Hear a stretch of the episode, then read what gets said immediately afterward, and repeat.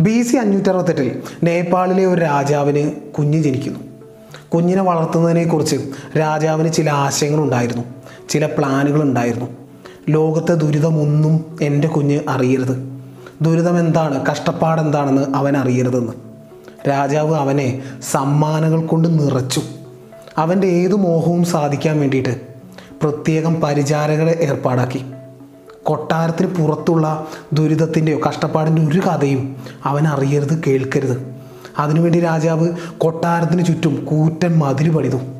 പുറത്തെ ഒരു ന്യൂസും ഒരു വർത്തമാനവും ഒരു ദുരിത കഥയും ഒരു കഷ്ടപ്പാടിന്റെ കഥയും അവൻ കേൾക്കരുത്. അവൻ അങ്ങനെ പുറം ലോകത്തെ ദുരിതങ്ങളോ കഷ്ടപ്പാടുകളോ പ്രശ്നങ്ങളോ ഒന്നും അറിയാതെ വളരുകയാണ്. പതുക്കെ പതുക്കെ ആ രാജകുമാരൻ ചിന്തിക്കാൻ തുടങ്ങുകയാണ്. തന്റെ ലൈഫിന് ഒരു അർത്ഥവുമില്ലല്ലോ ഞാൻ ഈ ചെയ്തു കൂട്ടുന്നതൊക്കെ വെറും പൊള്ളയായ കാര്യങ്ങളാണോ? എന്താണ് യഥാർത്ഥത്തിൽ ജീവിതം? പിതാവിന്റെ അമിതമായ സമ്പത്ത് ജീവിതം എന്താണെന്ന് അറിയാത്തൊരു വ്യക്തിയാക്കി തീർത്തു എന്നെ?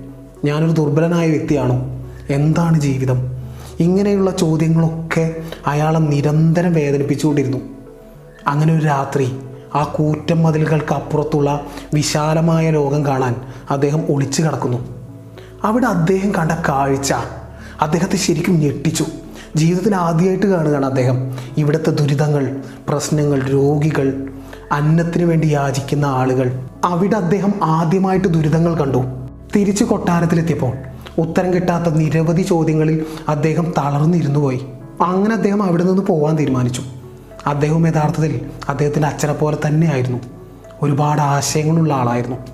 അദ്ദേഹത്തിന്റെ ഒരു ആശയം അദ്ദേഹം പോകുമ്പോൾ എല്ലാം ഇവിടെ ഉപേക്ഷിക്കണമെന്നായിരുന്നു. അങ്ങനെ എല്ലാം ഉപേക്ഷിച്ചിട്ട് ആ മനുഷ്യൻ തെരുവിലേക്ക് ഇറങ്ങുകയാണ്.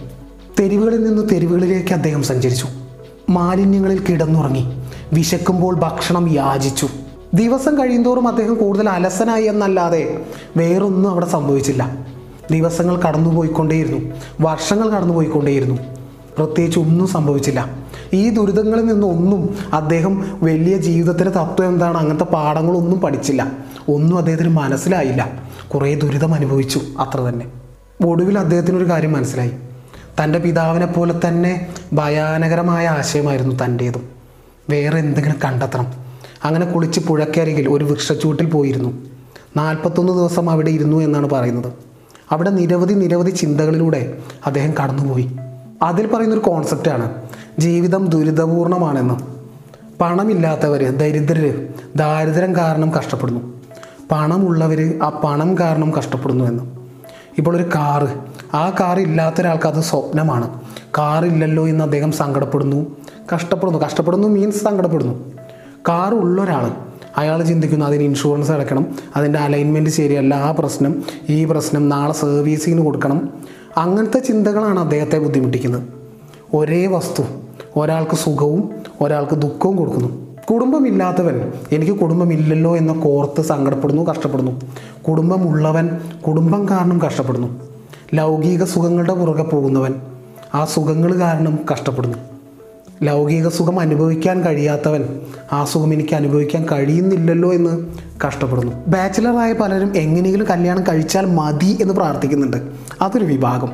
അതേസമയം ഇതിൽ നിന്നൊന്ന് രക്ഷപ്പെട്ട് സിംഗിളായി ജീവിച്ചാൽ മതി എന്ന് പ്രാർത്ഥിക്കുന്നവരുമുണ്ട്. അത് മറു വിഭാഗം അതിനിടയിൽ കല്യാണമൊക്കെ കഴിച്ച് ജീവിക്കുന്ന ഒരു വിഭാഗം. ഈ മൂന്നിടത്തും പ്രശ്നങ്ങളും വിഷമങ്ങളും ദുരിതങ്ങളൊക്കെ ഉണ്ട്. ചുരുക്കത്തിൽ ലൈഫിൽ ഒഴിവാക്കാൻ പറ്റാത്തതാണ് ഈ പ്രശ്നങ്ങളും ദുരിതങ്ങളും ഒക്കെ. അത് ഓരോ സ്ഥലത്തും ഏറിയും കുറഞ്ഞൊക്കെ ഇരിക്കും. അത്രേ ഉള്ളൂ. ഡിഗ്രി കഴിഞ്ഞാൽ ജോലി കിട്ടി ഞാൻ ഹാപ്പി ആവും എന്ന് വിചാരിക്കുന്നത് പോലെ. ജോലി കിട്ടി കല്യാണം കഴിഞ്ഞാൽ ഞാൻ ഹാപ്പി ആവും എന്ന് വിചാരിക്കുന്നത് പോലെ. ആ യോഗ്യത നേടിയാൽ ഞാൻ സന്തോഷവാനാവും. ഞാൻ അയാളെപ്പോലെ ആയാൽ ഞാൻ സന്തോഷവാനാവും. അയാളെപ്പോലെ ഉള്ള ഒരാൾ എന്റെ കൂടെ ജീവിച്ചാൽ ഞാൻ സന്തോഷവാനാവും. ഇങ്ങനെ സന്തോഷത്തെ നമ്മൾ പുറത്തുള്ള സംഗതികളൊക്കെ വെച്ചിട്ട് ഒരു ഇക്വേഷൻ സോൾവ് ചെയ്യുന്നത് പോലെയാണ് കാണുന്നത്. അതാണ് പ്രശ്നം. എന്തായാലും ഈ പ്രശ്നങ്ങളും ദുരിതങ്ങളും ഒക്കെ ജീവിതമുള്ള കാലത്തോളം നമ്മളെ വേട്ടയാടിക്കൊണ്ടേയിരിക്കും. ഈ ഒരു concept the subtle art of non giving a ആക്ക് എന്ന പുസ്തകത്തിൽ നിന്ന് മാക്മാൻസിന്റെ ഈ പുസ്തകത്തിൽ നിന്ന് എടുത്താണ്. It's me M K